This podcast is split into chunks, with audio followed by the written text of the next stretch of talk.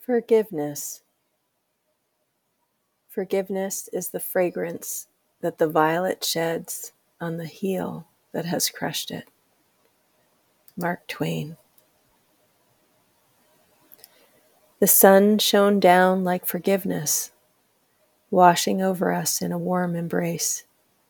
It is a clear sky today, a welcome relief from days of rain and wind and gray skies. Emmett the cat chose to join us on this morning's walk. Everyone is up for an adventure around the pond to explore what's changed since the night.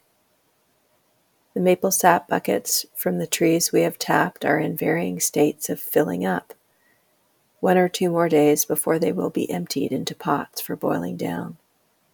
But that is for another day. Today, the sun welcomes a slow reprieve. Be gentle. Go easy, be well. Enjoy the sunshine, look up, and bask in its gift. What can you look up to?